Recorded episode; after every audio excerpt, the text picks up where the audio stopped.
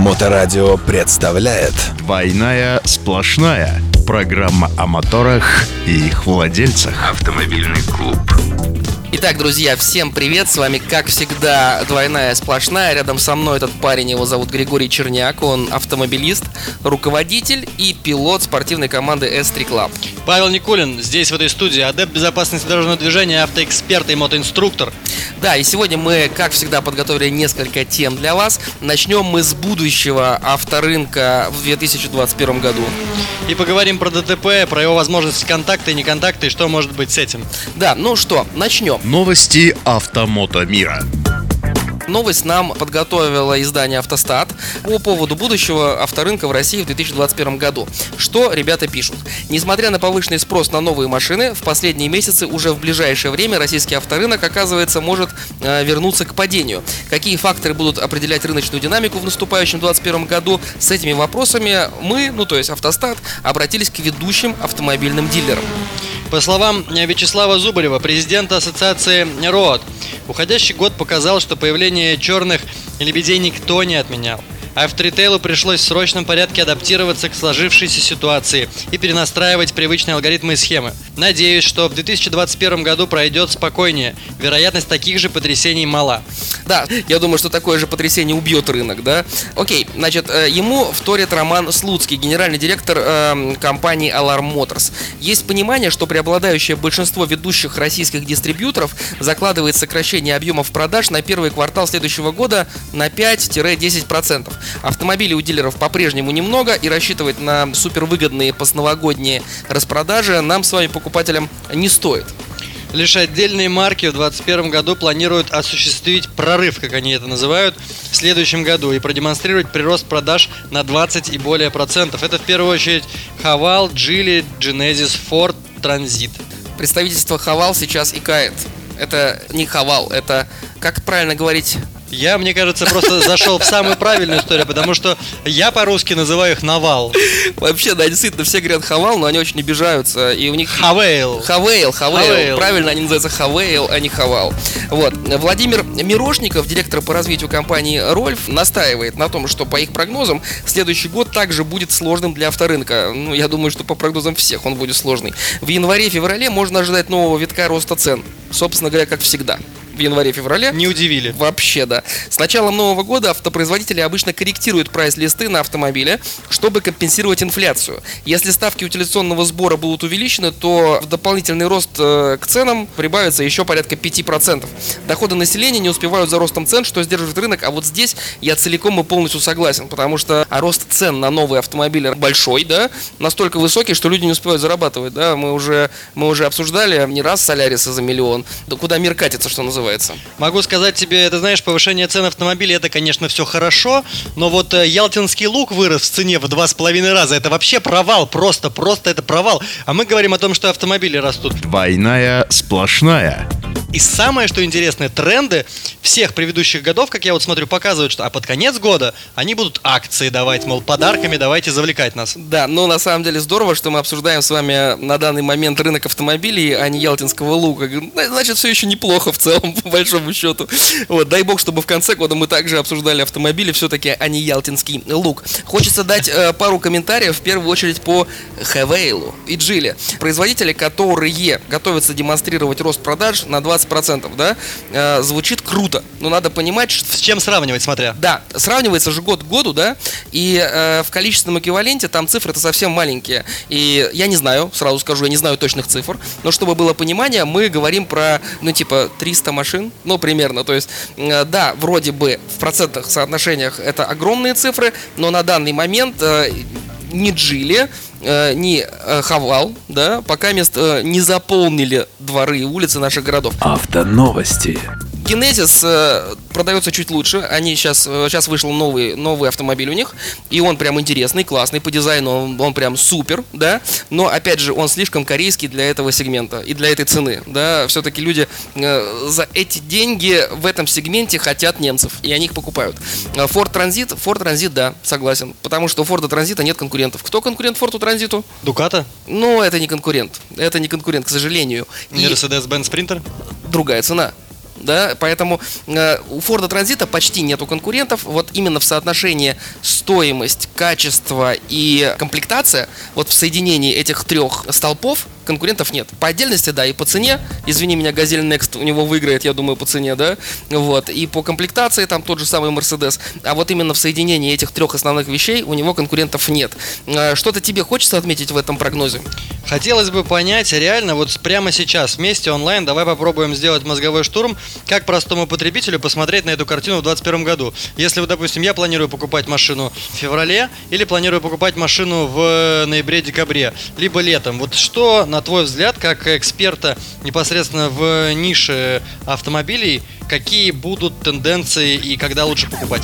Автоклуб на Моторадио. А, знаешь, я отвечу на этот вопрос вопросом, а когда лучше покупать биткоин? Биткоин?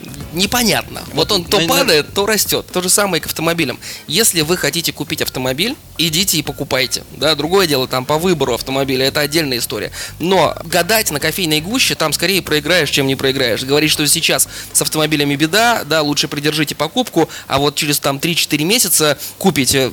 Нет, тяжело так сказать. Это если мы говорим с точки зрения физического лица и простого потребителя. А если ты посмотрел бы, например, как эксперт на э, предпринимателей, и если у предпринимателя есть там 10 миллионов рублей или 15, на твой взгляд, стоит ли покупать ему 15 солярисов или там 3 транзита, или стоит подождать и купить там в конце года по акции 25?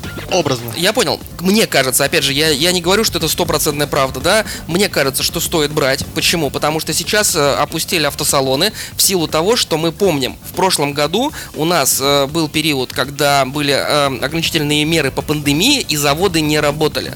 После этого работали по чуть-чуть и как придется, поэтому э, рынок не насыщен автомобилями, поэтому сейчас у нас история такая, что не хватает автомобилей, и кажется, что такой дикий спрос, ценники растут, машин реально в салонах нету, дилеры начинают набивать автомобили доп. оборудованием, продавать их дороже, дороже, дороже, и такая вот э, суета, да.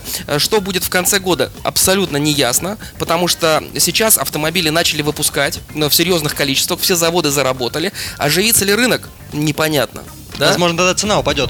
Да, а может быть и нет. Может быть весь тот отложенный спрос, который был в прошлом году, все те люди, которые не купили себе новые автомобили в прошлом году уже, да, они, может быть, сейчас побегут покупать, у нас рынок вырастет, да, эти автомобили раскупятся, и опять же цена еще раз вырастет. Я не готов э, здесь давать никаких комментариев. И, э, понятно лишь одно, что на данный момент, на данный момент, безусловно, стоимости будут расти, дефицит по автомобилям сейчас есть, и, к сожалению, стоимости будут расти на вторичке, потому что первичка, первичка, я прям как агент по недвижимости, да, то есть э, ну, новые автомобили, они всегда тянут за собой вторичный рынок, э, и мы это видим уже в ценниках, зайдите на любой э, ресурс по продаже автомобилей, там, Автору, Авито, что-то еще, и вы увидите, как выросли на вторичке за последние полгода. И если полгода назад вы за 300 тысяч рублей условно могли купить себе автомобиль, ну, который будет ездить какое-то время, да, то сейчас все, уже грань 500, как-то так. То есть я, получается, покупая Жигули за полто, смогу идти как бы домой и вот вообще не участвовать в этом диалоге. С. Жигулями за полтос, абсолютно Ценник, точно. ценник точно вырос, ценник точно вырос по всему вторичному рынку, это однозначно, причем вырос очень интересно. Да, и еще я сделаю комментарий здесь. Вот кто у нас тут? Роман Слуцкий, да, генеральный директор Alarm Motors, сказал, что на первый квартал следующего года 5-10% объем продаж будет сокращение, да. Вспомним, что в первой половине прошлого года салоны не работали. Продавалось ноль. Салоны не работали. Ну, понятно, в разных регионах по-разному. Конечно, это не ноль, но это в любом случае очень маленькая цифра. И если мы получим сокращение по отношению к, к прошлому году, то Статистика будет, грустная. что мы собрались продавать? Вообще никто ничего покупать не будет, да? И если в этот момент заводы будут эти автомобили делать, куда потом это все девать? Может быть, ценники упадут. Ездить, конечно. Может быть, ценники упадут. Не знаю, стоит посмотреть, что называется, да? Погнали к следующей теме, а слоган к первой теме «Жить стало веселее». Безопасность на дорогах. А следующая тема у нас посвящена безопасности дорожного движения. Взяли мы информацию с ВКонтакта группы ДТП и ЧП в Санкт-Петербурге. Там есть пост, сегодняшний пост, где гражданин ищет свидетеля ДТП на Приморском шоссе в районе дома 250 случилось ДТП. И он запрашивает свидетелей, говорит, может у кого-то был видеорегистратор, потому что он попал в ДТП, где машина выехала навстречу ему, и он от удара, уходя от лобового удара, ушел в сторону, зацепив автомобиль, который двигался в соседней полосе. Соответственно, автомобиль, провокатор, назовем его так, ДТП, который выехал навстречу, благополучно уехал дальше по делам, а ребята остались э, ждать ГИБДД. И э, очевидно, что автор поста, который совершал маневр, сейчас э, будет обвинен в этом ДТП, потому что он, по сути, совершил маневр и не убедился в его безопасности. И вот пытается как-то спастись путем свидетелей. Что ты думаешь по этому поводу? О моторах и их владельцах. Ну, есть технология ЖИЗа и не ЖИЗа, по-простому. Давай. Есть технология вот факт и а, юридическая часть. Э, В принципе, большинство версий гласит о том, как бы это бы неправильно, некорректно бы не звучало, но если нету контакта с, так скажем, провокатором или с другим транспортным средством, то вот конкретно локально в этом ДТП получается, что есть только, ну не в этом, а вообще в принципе, получается один участник есть ДТП. Соответственно, если вследствие вот того ДТП, которое мы только что разобрали, у водителя, который ищет свидетелей ДТП, случился контакт с другим транспортным средством, то это уже отдельное его конкретно ДТП, в котором нормативную базу подтянуть, подтянуть свидетелей, это достаточно сложно, и как показывает статистика вот в России, примерно 5% из 100 это те, которые основательные, те, которые и тем, которым повезло, которые нашли и камеры видеонаблюдения, и смогли потом по камерам продавить, найти и то. Я даже, знаешь, вот э, 5% для меня это огромная цифра, на мой взгляд, Да, она да, реально... да. э, Почему? Потому что, ну, найдешь ты этого свидетеля, да, который с видеокамерой, видеозапись возьмут в рассмотрение там и так далее. Что будет постановлено? Будет постановлено, что вот этот водитель-хулиган нарушил правила дорожного движения. Точка. Он нарушил правила дорожного движения, и его за это нарушение привлекут к административной ответственности. В данном случае, учитывая, что это была встречка, непонятно, кстати, опять же, надо будет потом познакомиться, я не очень понимаю, где это, да, непонятно, что там за э, инфраструктура на проезжей части, можно ли там, в принципе, выезжать на э, встречную полосу для совершения обгона. Если даже нельзя, то, ну, его привлекут к 5000 рублям штрафа.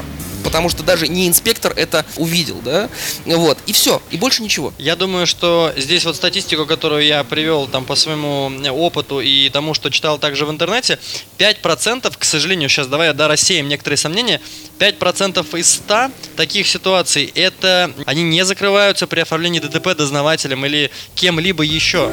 Они закрываются через суд.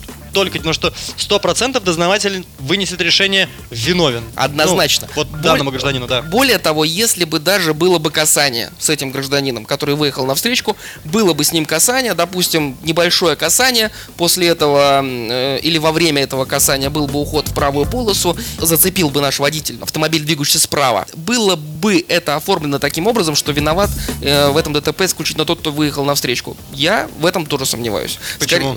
ну, потому что, понимаешь, штука в чем? Здесь очень важно доказать, был ли этот маневр осознанный. Ну, то есть, был ли маневр сделан э, в правое перестроение, да, нашего водителя или нет. Если, допустим, он ударился об встречку и из-за удара он, потеряв управление, ушел вправо, тогда, конечно, безусловно, виноват тот, кто, на, тот, кто выехал на встречку.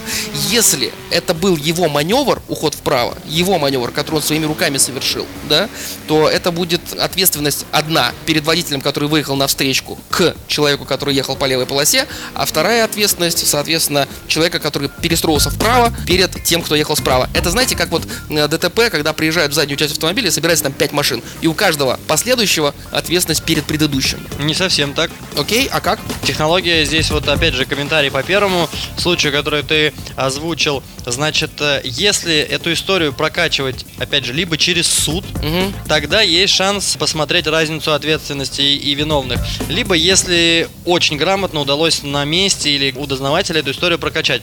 Но опять же, вот по той статистике, которую знаю я, э, в случае тройного ДТП, и когда у тебя есть контакт, и даже пусть будет твой неверный маневр, после которого совершил столкновение с третьим транспортным средством, все равно виновной стороной будет являться тот, кто совершил первый, на- нарушил правила движения и совершил с тобой контакт. Да, но в любом случае э, свидетель этому водителю мало чем сможет помочь. К сожалению, да, к сожалению, да. Единственное, что это просто раскачать могут эту историю и попробовать. И вот тут вот возможно вот эти 5%, что если ему повезет, на месте будут камеры, у кого-то будет регистратор, и он пойдет с этим в суд и докажет еще умысел того водителя, потому что, опять же, а рассмотрим ситуацию очень э, возможную. Если тот водитель, который был на встречной полосе, который выехал, если он уходил, от столкновения или от какого-то препятствия, когда ехал в своей полосе. Неважно, пусть будет, что там произошло, не будем догадываться. Случайно вынесло на встречную полосу движения. Случайно, это очень важно, да? Ключевое. Да. мгм. Гадать здесь можно как на кофейной гуще. Давай э, быстро лайфхак, как не попасть в такую ситуацию. Вот представим, наш э, водитель едет, выезжает ему навстречу автомобиль, что ему делать, чтобы потом не искать свидетелей и не расстраиваться. Ответ такой интересный, потому что я уверен, у тебя будет комментарий с точки зрения непосредственно тактики, техники и безопасности дорожного движения, потому что а, у меня есть э, два варианта. Первый вариант, который, к сожалению, рекомендуют некоторые товарищи, это идти на контакт. Да, значит, э, согласен, тормози, просто тормози. Тормози как можешь тормозить. Окей, второй вариант. Второй вариант это попробовать максимально осознанно в долю секунды посмотреть в зеркало, по зеркалам и совершить маневр. Окей, а, еще есть что-то? Как еще избежать, ну вот Да. мы, если мы, опять же, если мы представляем ситуацию лобового столкновения. Да. Тогда я поясню и первый, и второй вариант.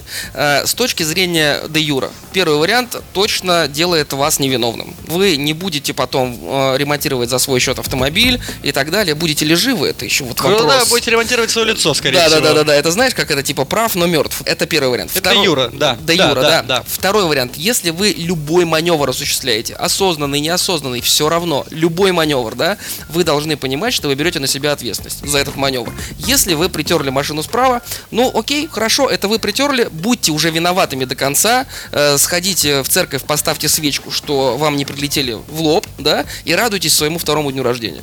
Все. Могло быть сильно хуже. Когда мы начинаем маневрировать, может быть что угодно. Вас развернуло, вы вылетели в автобусную остановку. Да не дай бог что еще. Если вы совершаете маневр, будьте мужиком, берите на себя ответственность, не уходите от нее. Вам все равно от нее не уйти. Маленькая сносочка. Если вы женщина, пожалуйста, оставайтесь женщиной. Точно. Вот, ну как-то так. э, У нас в целом вроде бы все. На моторадио наступает февраль. А это новый месяц и новые новости. Конечно, это новые новости, это много снега, это Петербург и вся Россия. Все. Всем успехов, всем пока и до новых встреч. С вами был Павел Никулин. И Григорий Черняк. Двойная сплошная. Программа о моторах и их владельцах.